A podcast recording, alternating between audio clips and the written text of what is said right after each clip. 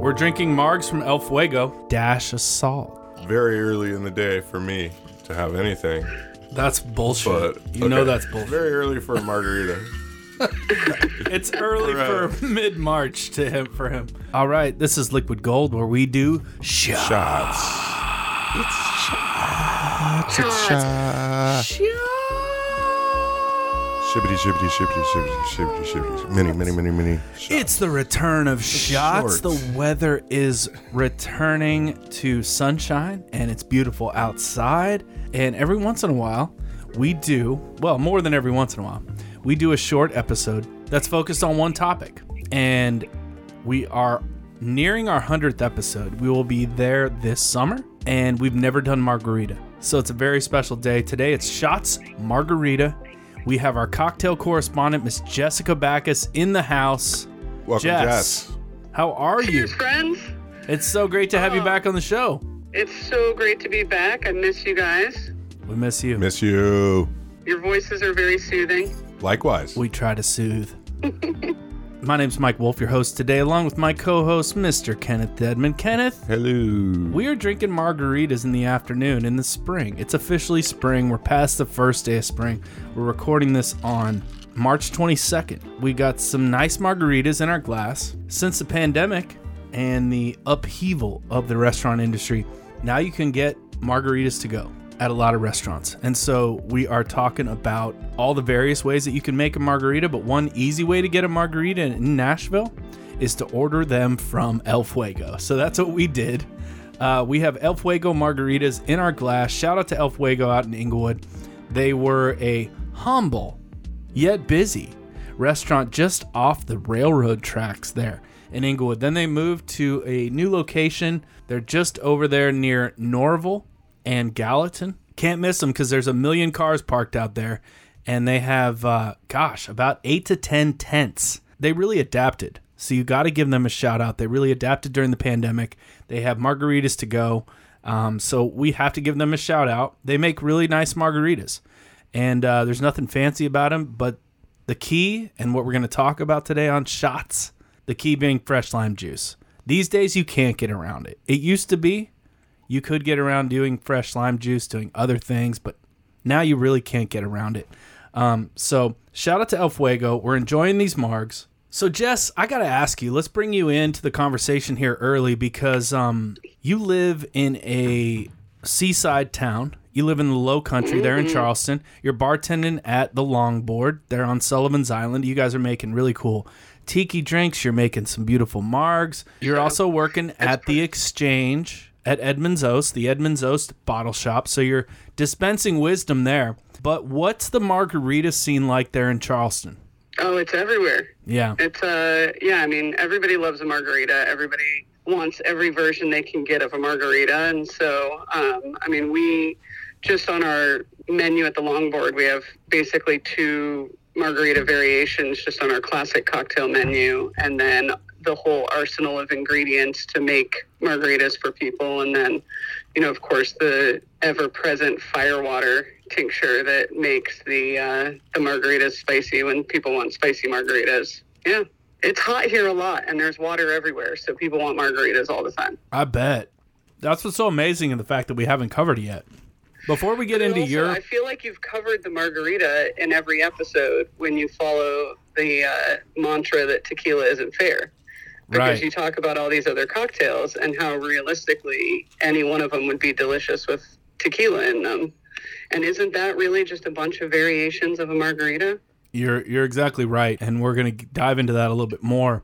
We got to throw a plug here because you wrote some beautiful stuff for the book. Kenneth wrote some great stuff for the book. And the book is being wrapped up. And there's been all this amazing photography. So we got to throw it out. A shout out to Cheer, the Liquid Gold Holiday Drinking Guide that will be arriving in November. And we have a whole chapter about tequila, and we talk about, and other various uh, agave spirits, and we talk about the fact that tequila is unfair. And so if you want to know the manifesto of why tequila is unfair, get the book. It's going to be coming out, and we don't want to we don't want to step on that chapter. But there's so much margarita content to get to. Let's get into some history. One of the things that I think is so fascinating about the margarita is the history really is murky. You can't point to one bar. You can't point to one bartender as the originator of the margarita.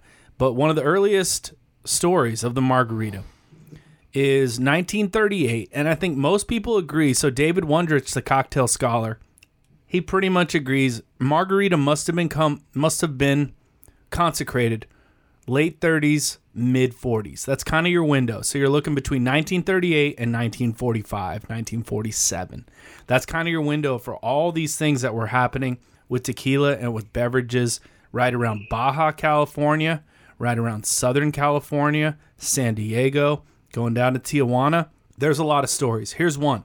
nineteen thirty-eight, a man named Carlos Danny Herrera at his restaurant Rancho La Gloria, which was right between Tijuana and Rosarito in the Baja California. He created for a regular customer and a Ziegfeld Follies dancer, Marjorie King, and her influence. So if you think about this, if this is the story, which is possible, Marjorie King was such a big deal at the time, late thirties. She was a vaudeville star. Vaudeville had been going on for a while at that point. She had the, um, and God bless her. Let's talk about it. She was like, I'm allergic to vodka and gin and brandy and bourbon. What am I not allergic to? Tequila. So she said, I can deal with tequila. And so the fact that she partied a lot in Southern California and crossing the border, this story made its way to Carlos Danny Herrera at the restaurant, the aforementioned Rancho La Gloria. And he said, all right, I'm going to come up with a perfect cocktail for Miss Marjorie King. I'm going to throw tequila with some lime juice and some uh, orange curacao, and that's going to be my drink. That became the uh, the creation of, of what a lot of people believe is the first margarita. This drink was passed from Herrera to a bartender named Albert Hernandez, who really made a thing of making margaritas in La Jolla in San Diego there in nineteen forty-seven. He had kind of made the margarita a thing in that in that little neighborhood. Now you have another story, according to the brand Jose Cuervo, where the cocktail was invented in nineteen thirty-eight by a bartender in honor of Mexican showgirl Rita de la Rosa. Then you have all these stories that the margarita is really just a tequila daisy. So the daisy being a really popular cocktail that was like citrus juice, a sweet liqueur, like an orange liqueur or a triple sec, or a curacao, and that someone just added tequila to that, and you had a tequila daisy. Daisy in Spanish translates to margarita. And so that's pretty easy. That's probably most likely. There's also a lot of stories that trace it to Ensenada in the Baja California in nineteen forty-one. Bartender Don Carlos Orozco, Orozco reputedly named a drink after Mexican-German patron Margarita Henkel Cecina, a frequent customer to the cantina. Because Cecina was a ranch operator by trade, and uh, this is according to Wikipedia. It's disputed whether she was the daughter of a German ambassador, as the story claims. It's crazy. There are all these different stories about who created the margarita. I suppose it really doesn't matter, but I think that if you go back to... Here, here's one thing that I think is important to mention with the margarita, because we've talked about this before. We talk about this in the book. Pomegranate and tequila are these like best friends, long lost friends. And a lot of people don't realize that, that a lot of the original tequila daisies that probably turned into the margarita were tequila, lime juice, pomegranate. There was a grenadine, but grenadine would have been made with real pomegranates back then. So this tequila, lime juice, grenadine, holy trinity, which is sort of lost to time as maybe some sort of modern invention, really laid the stage, laid the foundation for the original margarita. Now, there's a recipe that reared its head in the nineteen thirty book, My New Cocktail Book, terrible title, by G F Steele. Without noting a specific recipe or inventor, a drink called the Tequila Daisy was mentioned in the Syracuse Herald, and was this was referenced, this book was referenced in a December nineteen fifty-three issue of Esquire. Without noting any inventor, this Tequila Daisy was noted as the precursor to the margarita, which I believe is true, but there's so many different variations, there's so much different history for this. Now let's talk about, and Jess, I want to hear some of your recipes. I know you have great margarita recipes, but and I also know that you make some great frozen drinks. And I think what a lot of people don't realize about the margarita is the origin of the frozen drink machine.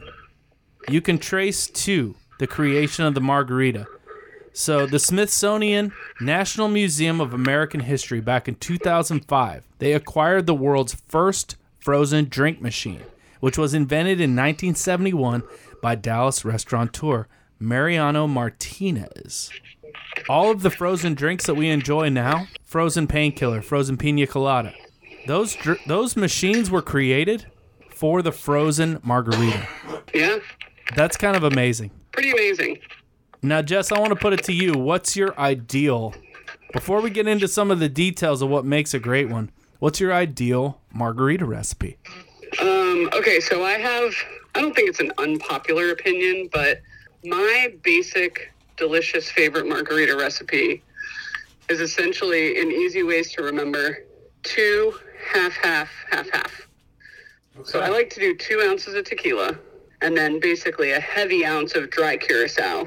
And you can use any curacao, but I really like to use the Pierre Ferrand dry curacao because I think it's the best for everything. Indeed. For any application. And then a light half of simple syrup as opposed to agave just because I think it keeps it nice and light. Mm. And then a heavy half of lime juice and a light half of lemon juice and a little pinch of salt. I feel like agave is kind of hard to get these days, at least like sustainably priced.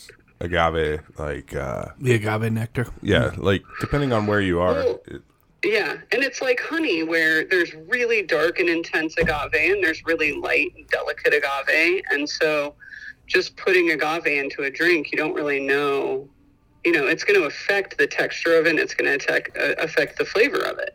I think uh I I think you bring up a, an important point, because if you're using agave in your margaritas and you have, there's two different kinds of agave really that you can get at the store. You've got the, the darker agave and then there's the light agave.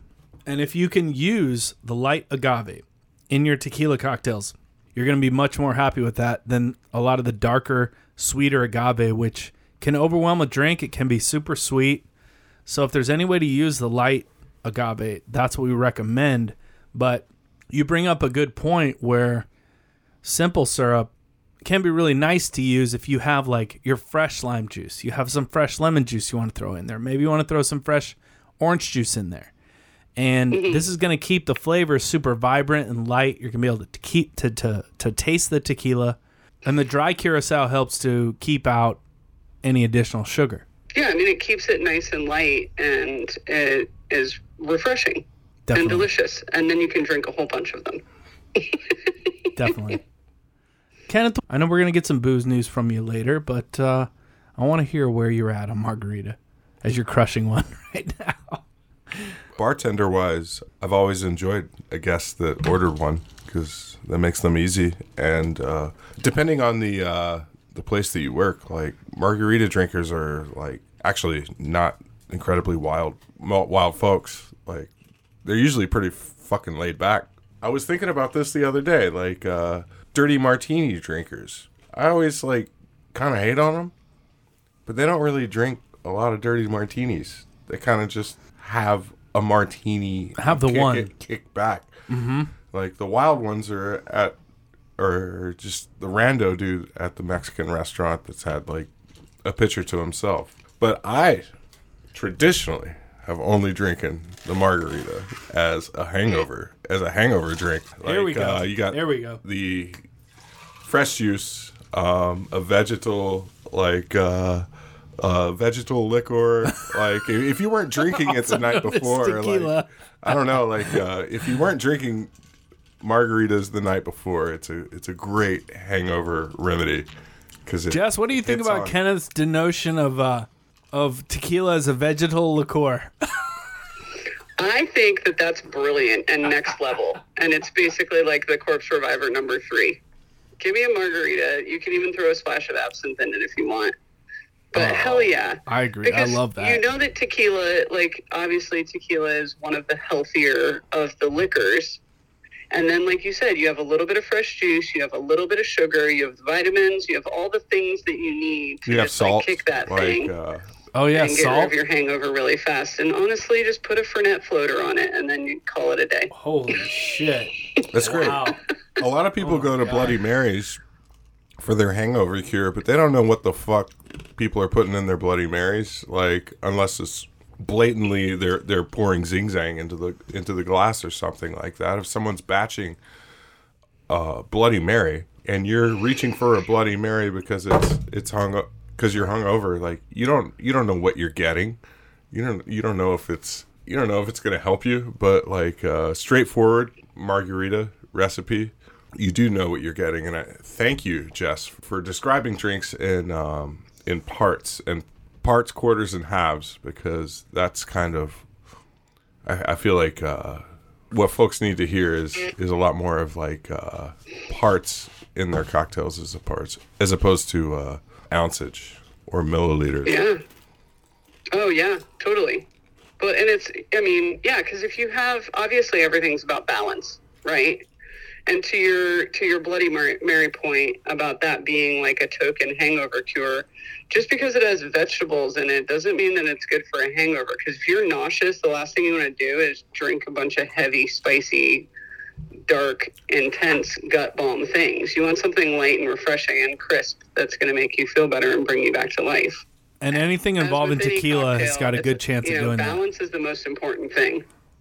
And so I think, especially when you start working in a new bar, you start working with new bartenders, starting with the idea of classic recipes and ratios is, is great, because someone can throw seventeen ingredients into a drink and not know why they're all there, or how much of them should go. And so starting with starting simple is, is always best, and then having understandable ingredients and ratios and formulas makes everything easier to translate across the board. For sure. Um, and I, I don't know if you remember this, but this was part of the training when we all worked together at Husk. If you were a new bartender, you had to master the margarita before you could work a shift by yourself, because I don't know if you I don't know if you remember that. That was a big thing that um, Adam Morgan, who runs the bar over there now. Adam, we love you. Crazy talented, got tons of ideas. He's always had a lot of ideas about cocktails, and he's done a lot of creative stuff. And but I remember that last day when he was getting done with training and was about to be on his own, he had to just keep making margarita, because that's where you get to your balance, yeah. to that point of balance. And I feel like that is, if there's anything we can impart today, that's that's one of the keys of the margarita. Is it teaches you balance, because you have your spirit, you have your fresh juice, you have your sweetener. And one of the beautiful things about it is the template is telling you to use two different kinds of sweetener, which is sort of a template for a modern cocktail, where you would have like two different sweeteners. You might have a liqueur and then something else to give it balance. Or maybe you're using two different kinds of citrus, like you use the lemon and lime. I would use lime and orange a lot for my margaritas. Mm-hmm. All you're trying to do is get to a point of balance. And what's unfair about tequila and what's unfair about the margarita is that salt is a part of it. So if you're making a, like they called them, and I feel like this is going to be totally foreign and weird for a lot of people that listen to this show, but if you are not our age and you're much younger, there was the tequilatini. Tequilatini was a thing, and I feel like it was a really beautiful thing. While it lasted, it was basically Blanco tequila, lime, fresh lime juice, and either triple sec or a mixture of triple sec and agave. So it's basically a margarita, right? Mm-hmm. But it was simplified to the point where it was just all about balance and all about being a little bit more spirit forward, like a martini would. And I, I feel like that little era of tequilatini, which was late two thousands, early twenty tens, I think that was a really special era, because it was it was showing people that like a margarita is really simple, is really easy to pull off, but it's all about balance. And either you, with those few ingredients and that method, you either are going to make something that's too acidic, too sweet, or just right. And the salt component of that, whether it's the salt on the rim, whether you add a little salt in the shaker, whether you do both, that's everything. And the salt is balancing it out. So I feel like we have to mention that for anyone that wants to make margaritas. Salt's a huge part of it. It's also it also makes it unfair because what Absolutely. you're not you're not using salt in a daiquiri. You're not saying salt is a big part of an old fashioned. Salt has nothing to do with the Negroni. It has nothing to do with an old fashioned or a Manhattan, but it has everything to do with the margarita. Yeah, that's why well, it's unfair. I mean, and that's like salt. I think we've said for years it's the secret ingredient in most cocktails. Salt and Saint Germain. If you can't get your cocktail right, just throw a little dash of Saint Germain and a pinch of salt into it, and you have something delicious. But that's, that's pretty good. That's pretty good. The only the only point I'll argue on that is that I would say with a Negroni and a Manhattan, salt is part of it because there is a, a, a just a salty or a salinity character of vermouth. There's not actual salt in it, but it does add. It does. perform the duties that salt would perform in many cocktails. Well, I think you're right. Well. I mean, I definitely agree with you. I think that that's a next level sort of thing that if you're going to start introducing to salt into your everyday cocktails, I do think all those cocktails c- could benefit from it. And I think the key is it's the salt that you don't notice. You know, like you don't want to taste it. You don't want to notice that it's there, but if you have repetition with making these drinks with Negroni and Old Fashioned and Manhattan, and you start to notice what salt does to it, then you're starting to become a master, I feel like. Because then you're seeing that it's going to soften the bitterness. It's going to not accentuate the sweet, but just make the sweet more integrated. And so I do feel like salt is a huge part of it when you're yeah. talking about margarita, but also any classic cocktail. You're involving the, the rest of the mouth. Basically, throw totally. salt in. You can throw too much in pretty quickly, but uh, a little goes a long way in your experimentation, I suppose. Like uh, just a small, just a cro- pinch. small, just cro- a pinch. yeah, just a pinch. So, Jess, you've made a, a lot of beautiful spicy margaritas too. Um, in talking to younger bartenders that I work with at Audrey, just younger bartenders in general, I feel like the spicy margarita is like the drink of a generation. Yeah. It's like the drink of the last ten years. I've got a recipe in Barrentined, which came out last summer because I felt like it was just a lot of people missed working in restaurants and a lot of people missed like being at restaurants where you could just be like, oh yeah, I'll take a spicy margarita. Um, that I feel like it had to be in there, but you, you make a lot of spicy margaritas there at the Longboard. So why don't you give us a little hint on the recipe that you're using there and some techniques there? Well, I would imagine if I were making spicy margaritas at Audrey, I would probably be using some kind of heirloom pepper that I can't get in Charleston, and you guys would be using it fresh and, you know, uh-huh. juicing it in front of people.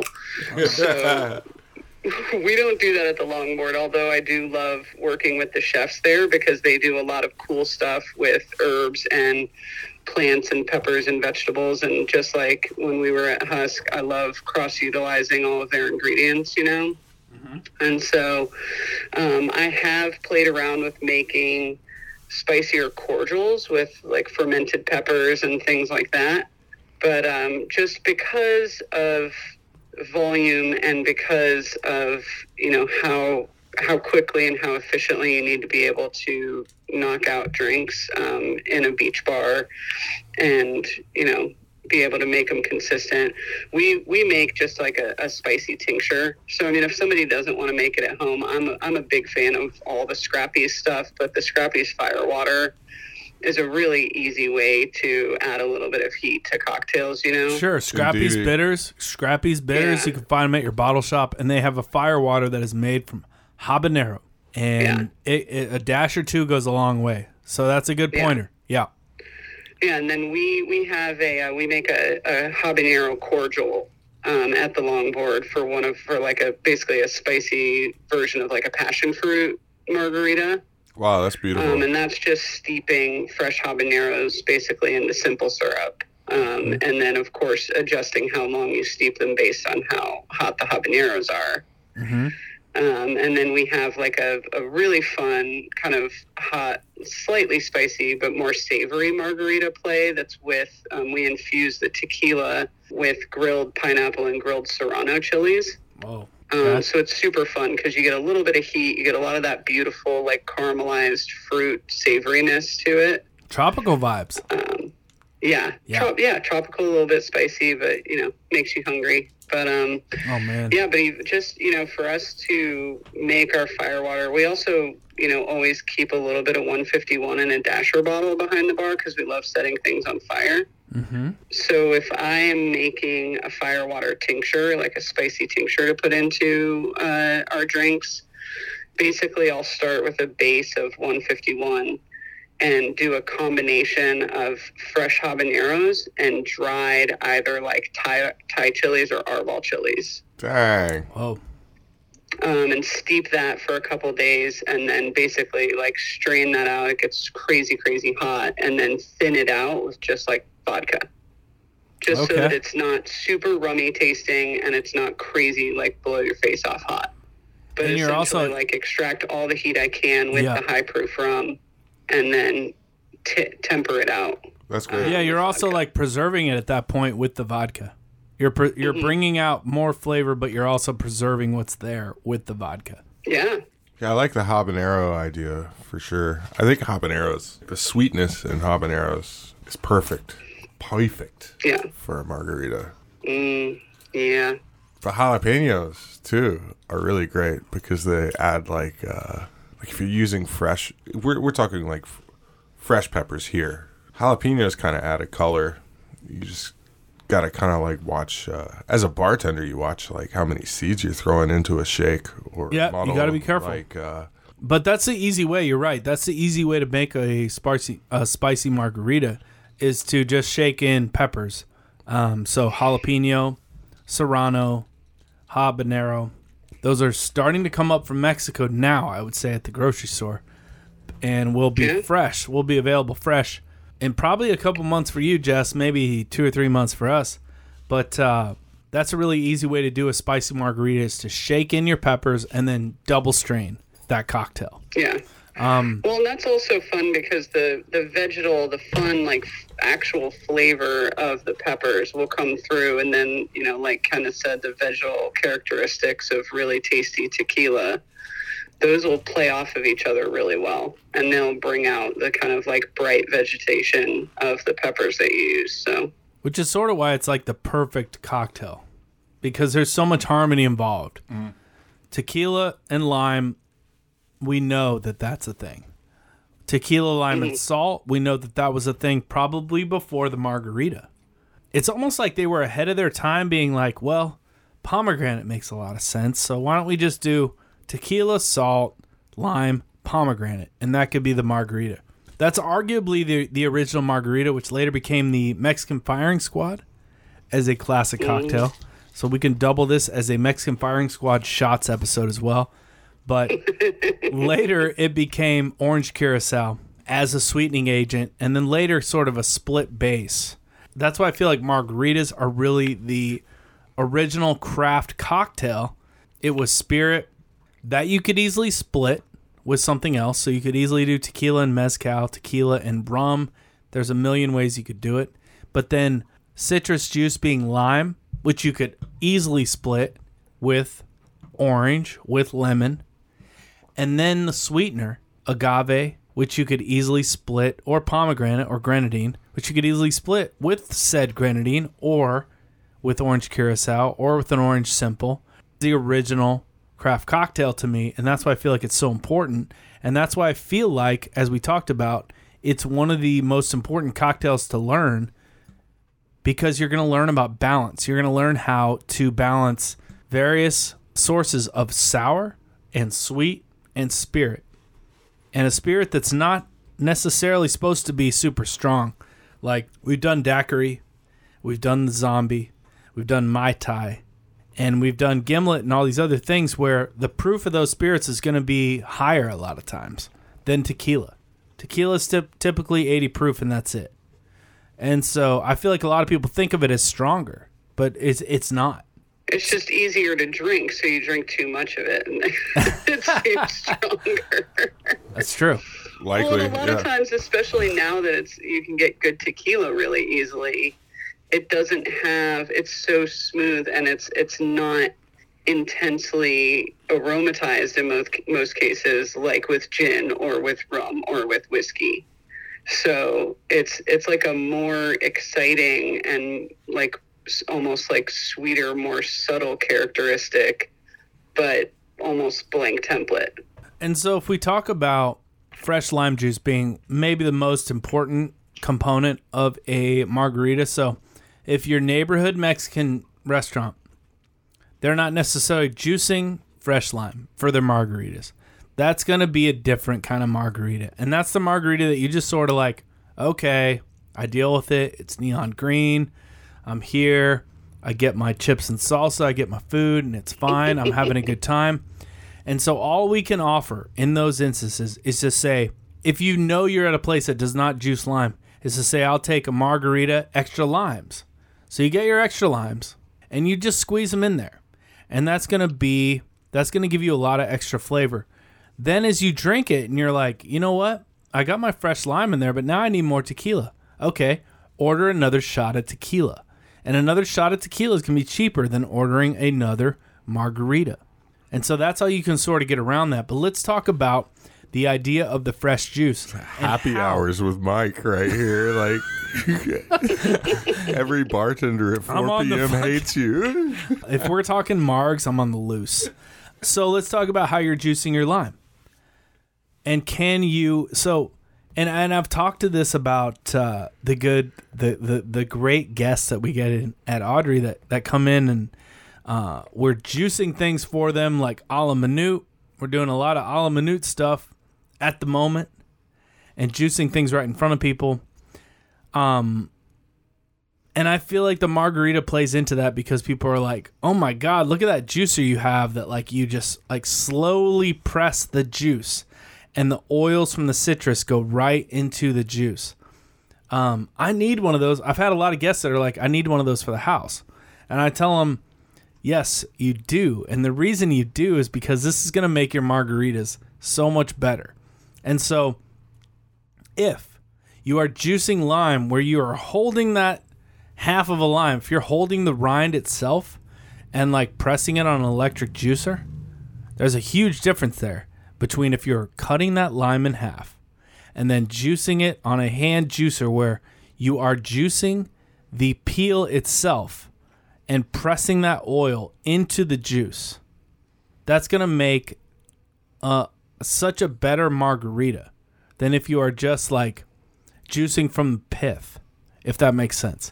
So if you have a way of hand cranking your juice to where the rind of the lime is infusing into the juice, that makes a huge difference into your lime juice and to your margarita. Yes. Agreed, one hundred percent. That that's my one. Well, that was a diatribe. Yeah, it was it was, but like that's my one hack for that's margaritas one hundred percent. Is that's if you can accurate. press, if you can be pressing the lime. Mike is stressing the um, the importance of the lime oil, which is which you which can is kind of why you, you give yeah. someone a lime like a like a lime wedge or whatever. Um, it's not necessarily, I feel like, often enough to add more lime juice. It's more like to add like zest. Like yeah, lime and it's zest, you know what you make it. Thank you. You make a great point because it's the same thing as we. I have, think I don't think a lot of folks know that like the oil that's stored in the rind has so much flavor, has a lot of importance to it. We don't want to dissuade you from using that, and so that's like you're right, and so you want to take that oil. And you want to squeeze that over the top, but then just drop it in. Just drop that lime in. And you're going to get all that oil in there. And you're going to notice a huge difference because... And then stir it with the knife that you cut it with, right? Oh, shit. Now you're talking yeah. next level Paloma. And this but was... Still, a, it's the same concept. This is a This is a secret from the original Palomas, which was... The only secret was, not only do you hand juice lime and grapefruit, but that you stir... the drink with the very knife that you use to cut the lime and the grapefruit. And so these are the things that we obsess about. This is why we have a podcast this based on beverage. Seafarers were like very big into this when they were... Um, Seafarers over here. Uh, yeah, like uh, you know, like when they came across like um, uh, citrus in the Caribbean. Yes. Um, yes. Um, they Preach. would pack it. They would pack it in sugar and create like the first oleos oh my at, to God. travel with them. Oh, that's amazing. And, love this guy. I mean, that's where the, all the cocktails come from. You're talking about the daisy becoming the margarita. That's it was all like uh, that uh, no semen. That spread. they, These cocktail waves. Yeah, they had port all this port, knowledge. Getting, like they, they knew what citrus was, but they were never going to get the same citrus everywhere they were going. No. There is a lot of flavor in those peels. We need to make sure that that makes it into the drink. And so mm. that's one thing that I think has been lost with craft cocktails is people are like, I just need to crank out as much juice as I can. But really, like, how are you getting the juice? Are you pressing the rind? Are you getting that oil infusing into the juice? That's one thing that I would say. If you're making margaritas at home, think about how you're juicing them. And are you getting the oil from that rind into your juice? Are you somehow pressing that? That will make a huge difference. There's no reason why anyone would have, like, an insane juicer at home, I don't think. But, like, if you do have one of these sun-kissed juicers or, like, centrifuge-based, gore-based juicers, you can you can flip the rind over as well and hit it a couple of times um, after you've juiced the core of it, and you can get those juices. Well, it's you're tough those, with those. those. It's tough. That's the point you're making. It's well, like, really juicing tough. Juicing limes, period, is tough. Juicing Mike. limes, period, is tough, but, like, you want to be making... If you're only making a two to four margaritas at your house, you have, oh, an, yeah. you have an inherent advantage. And that's what I think people don't realize is, like, I go to a restaurant, they have the advantage when it comes to making my fresh marg because they have all the setup and they have all the everything because they're going to be juicing those limes. They're holding the half of the lime. Upside yes. down. Crazy. And, and and if they're holding the peel, the peel is not getting into the juice. You really have the advantage when it comes to making a really good margarita. Because if you're juicing at home, you're going to be pressing that juice in a hand presser. Yeah. To which absolutely. if you that's, are hand pressing the lime. That is an lime, advantage, yes. That's a huge advantage because nobody wants to sit there and hand press eighty limes because it would take too long. This is why... The home bartender, when it comes to a margarita, you have the advantage because you're only trying to make two to four to six to whatever. But, like, you're not trying to make a million like they are at El Fuego, which, God bless them, they make a great margarita. But they are juicing those limes by the hundred. This is the key to a beautiful margarita. This is the key to getting the oil in there, into the juice. I agree. This margarita you made me beforehand. Shout out El Fuego. If you noticed, I didn't squeeze. I didn't squeeze the limes. Mm. I pulled them back and kind of wiggled them to get the oil out. So we'll give you one. Uh, we'll give you one pomegranate variation that might harken back to the original margarita. So let's do two ounces of Blanco tequila, three quarter ounce of fresh pressed with the oil lime juice that has been strained for your cocktail. Then we're gonna do a quarter ounce or a little pinch, a little uh, a little squeeze of fresh orange juice, dash of salt. Half ounce of pomegranate juice. And then we're going to do a quarter ounce of a pomegranate grenadine. So you don't have a lot of sugar in there. You've got the salt. You've got a lot of juice. You've got a lot of balance. That's your O G margarita. That's your one hundred years old margarita. Try it out. Email us, liquid gold pod at gmail dot com. Let us know what you think. Should we move into a little boost? My oh. tequila recipe. Oh, Kenneth's tequila comeback. Kenneth's tequila comeback. One ounce, very expensive Blanco tequila. Oh, um, yeah. Spend fifty dollars on a bottle for your Heard. for yourself. That's a good idea. That's a good point. Like fifty to seventy-five dollars, you will thank me. I love this. If guy. you start spending this money on tequila, you know what? Like, uh, um, when you're buying like expensive tequila, you're actually helping out the farmers in Jalisco region way more than buying the cheap. cheap vodka or cheap tequila. The cheap tequila can can be uh, can can have like uh, grain spirits added to it, and then the lower price point you get, the the less claim that it has to the name tequila to begin with. So for, if you if you like Blanco tequila or like uh, or you have a girlfriend that doesn't like aged tequilas, she likes like clear tequila, get a Cristalino, like a, it's got all the body and it's been clarified. So relationship advice so her, via tequila. That freaky girlfriend isn't freaked out by color. That's why I only. That's why I only. Do, that's why I only date uh, colorblind women now. Oh wow! Yeah, I f- figured out I, I need to start an app for colorblind people that want to date. Jess, anyway, are you still um, there? I am. I just I, the only distinction I want to make is that uh, I think it's important to note that you should spend money on really good tequila that is good, not because it's expensive, because it's owned by a celebrity. Yes. Yes, so this well is put. We're going to a bottle shop where you trust the people who work there uh, and they can give you a good recommendation. Because we get we get calls for all of that nonsense all the time. And for my money, I would rather drink like Fortaleza uh than oh, Casamigos, like any day, and they're about the same price. Let's so go I'm around on board with owning one, with owning a really, really good bottle of Blanco tequila. It's kind of like grower producer champagne. You know, you can get like extraordinary champagne that's coming straight from the people who are growing it, and it's way cheaper than Veuve Clicquot. But because of the name, Veuve Clicquot is more expensive. It doesn't mean that because you're spending more money, it's necessarily better. So. Do a little research and then spend a lot of money on a really good bottle of tequila. So you would recommend Fortaleza? I could be over here saying like Tequila Ocho if you're getting Tequila Ocho, mm. the Blanco. Ocho's you're gonna be steak, you're gonna be so making an incredible margarita. And then Kenneth over here, he brought to the party today mm. Don Fulano. Don um, Fulano Blanco. It's like the Pennzoil brand of uh, tequilas. Like it's like oil for humans. I was telling you, like, look at it. It's like, motor oil for humans. It was weird. Is like I've got a lot people, to do today. Folks sometimes trip out on like wine. Like uh, rich white ladies will be like all about like swirling a glass and being like, "Look at the legs," and I'm like, "Like I am, I guess." Like, what are you talking about, lady? Tequila wise, like this, this shit has legs. All the agave is single estate, grown on premises, about fifteen miles north into higher elevation in uh, Guadalajara.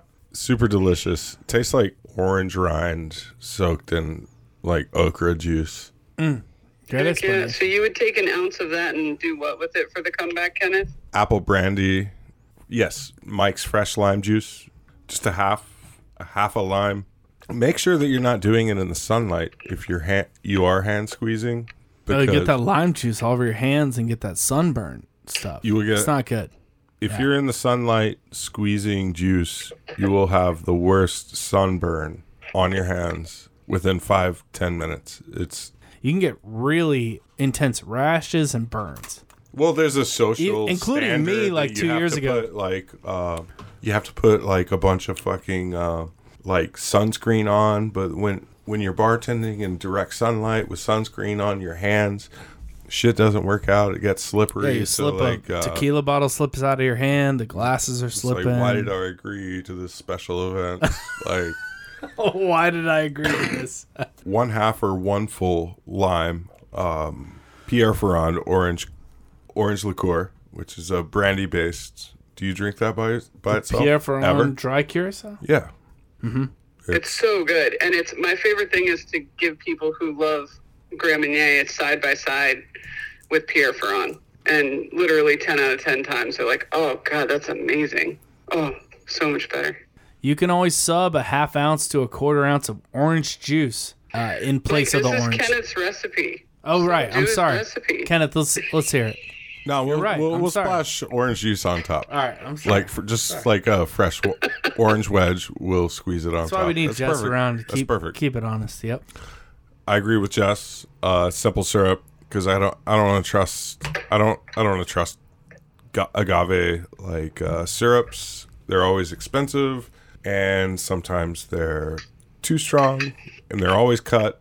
If you look at the labels, there's always like cane sugar added to them. So. Just do simple syrup, do a half ounce, see where you're at, spoon of uh, green chartreuse. Whoa. You should have that at home. If you have tequila at home, if you have apple brandy at home, you should have just like a shorts bottle of both the chartreuses if you want to. Yeah, get a little three seven five. That's impressive. Yeah, yeah. Pinch of salt, salt rum. And I think it was a lot of fun. I'm making myself a margarita because I'm jealous. Do you want to do any booze news, Kev? All right, and the time has come. Cha cha cha. I... It's shots, but it's booze news, and it's timely. And we're drinking tequila, which means the truth is coming out. Kenneth Edmund. Guy Fieri has now opened Flavorland, Tennessee. Okay. Pigeon Forge. I was yes. just out there last week, yes. and they were not open. Uh, like uh, uh, it was a it was a cool first site. In line. I wasn't in. I was passing through Pigeon okay. Forge, All right. Mike. Yeah, I was in Ash. I was. Yeah, yeah. Did you punch I, the moose? The moose out front should have told you that we're closed. I don't know. I, Sorry, that was a you, that was a very vague vacation reference. mm, National Lampoon vacation reference. I love it. Oh, Wally World. The moose mm-hmm. out front should have told you. I didn't exactly like look for it to be open. I have all kinds of respect for Guy Fieri. He's done a lot for um, the service industry, the hospitality industry, more than most. More than yeah, most. Uh, raised a lot of money, given a lot of money away, and done amazing things. It's no joke. So coming people off, don't realize. Yes. Yeah, yeah. But I, I didn't want. No, no. There's no buts. It's a, oh, yeah, yeah, it's yeah. a huge place. It's like yeah. uh, forty-five thousand square feet. Arcade seats three hundred people. There's an arcade, bowling alley. Honorable. Um, and Mark Mark Wahlberg started a a uh, tequila line, and uh, oh. Cedric the Entertainer started a a wine company. Jesus. That's booze news. That's all you got? Okay, guys. This was amazing. Thank you so much. Uh, we finally had to tackle margarita. It was not going to be a short shots episode. Margarita is one of the most important drinks in the canon. It's one of the biggest drinks to test your own mettle when it comes to balance. Can you balance a drink? Can you balance the sour elements with the sweet elements? Can you hit all the elements in between? Can you add salt in such a way that you don't really notice? In the final drink, can you balance the margarita? If you can, you can balance anything. If you can make salt work in a margarita, you can make it work in anything. Because if you're only making two, if you're only making four, you can spend that time. Six. Getting. Eight. Maybe if six, maybe making, eight. If you're making twelve. You can spend that time getting the oil into your drinks. Jess, we'll be following up with you soon. Thank you so much for coming back. We missed you. Oh, my gosh. Thank you so much for having me. It's always such an honor and a pleasure. We look forward to getting you back here for more episodes as we head to episode number one hundred, which will be this summer. And the Woo-hoo. book, Cheer, the Liquid Gold Holiday Drinking Guide, will be out in November. And Jess has a lot of beautiful wine pairings in there as well as Italian grandpa cocktail ideas. Mm-hmm. Oh, my gosh. So much stuff. Kenneth has a bunch of random booze news stories that are going to blow your mind. Sorry. And uh, we have one hundred sixty-five recipes in the book here on Liquid Gold. And uh, let's throw a shout out to Jess Machen for the logo, Upright T-Rex Music for the tunes, and producer Michael Eads for everything. And all the people at We Own This Town. Check it out at we own this town dot net. You can find us on the new website, liquid gold dot show. Thank you, Michael. Thank you, Jess Machen. Thank you, Jess Bacus. Thank you, Michael Wolf. We love you guys, and uh, we'll be drinking margaritas soon. Get that pontoon boat ready. Will do. All right, and we'll see you next time right here on Liquid Gold. Later, Titter.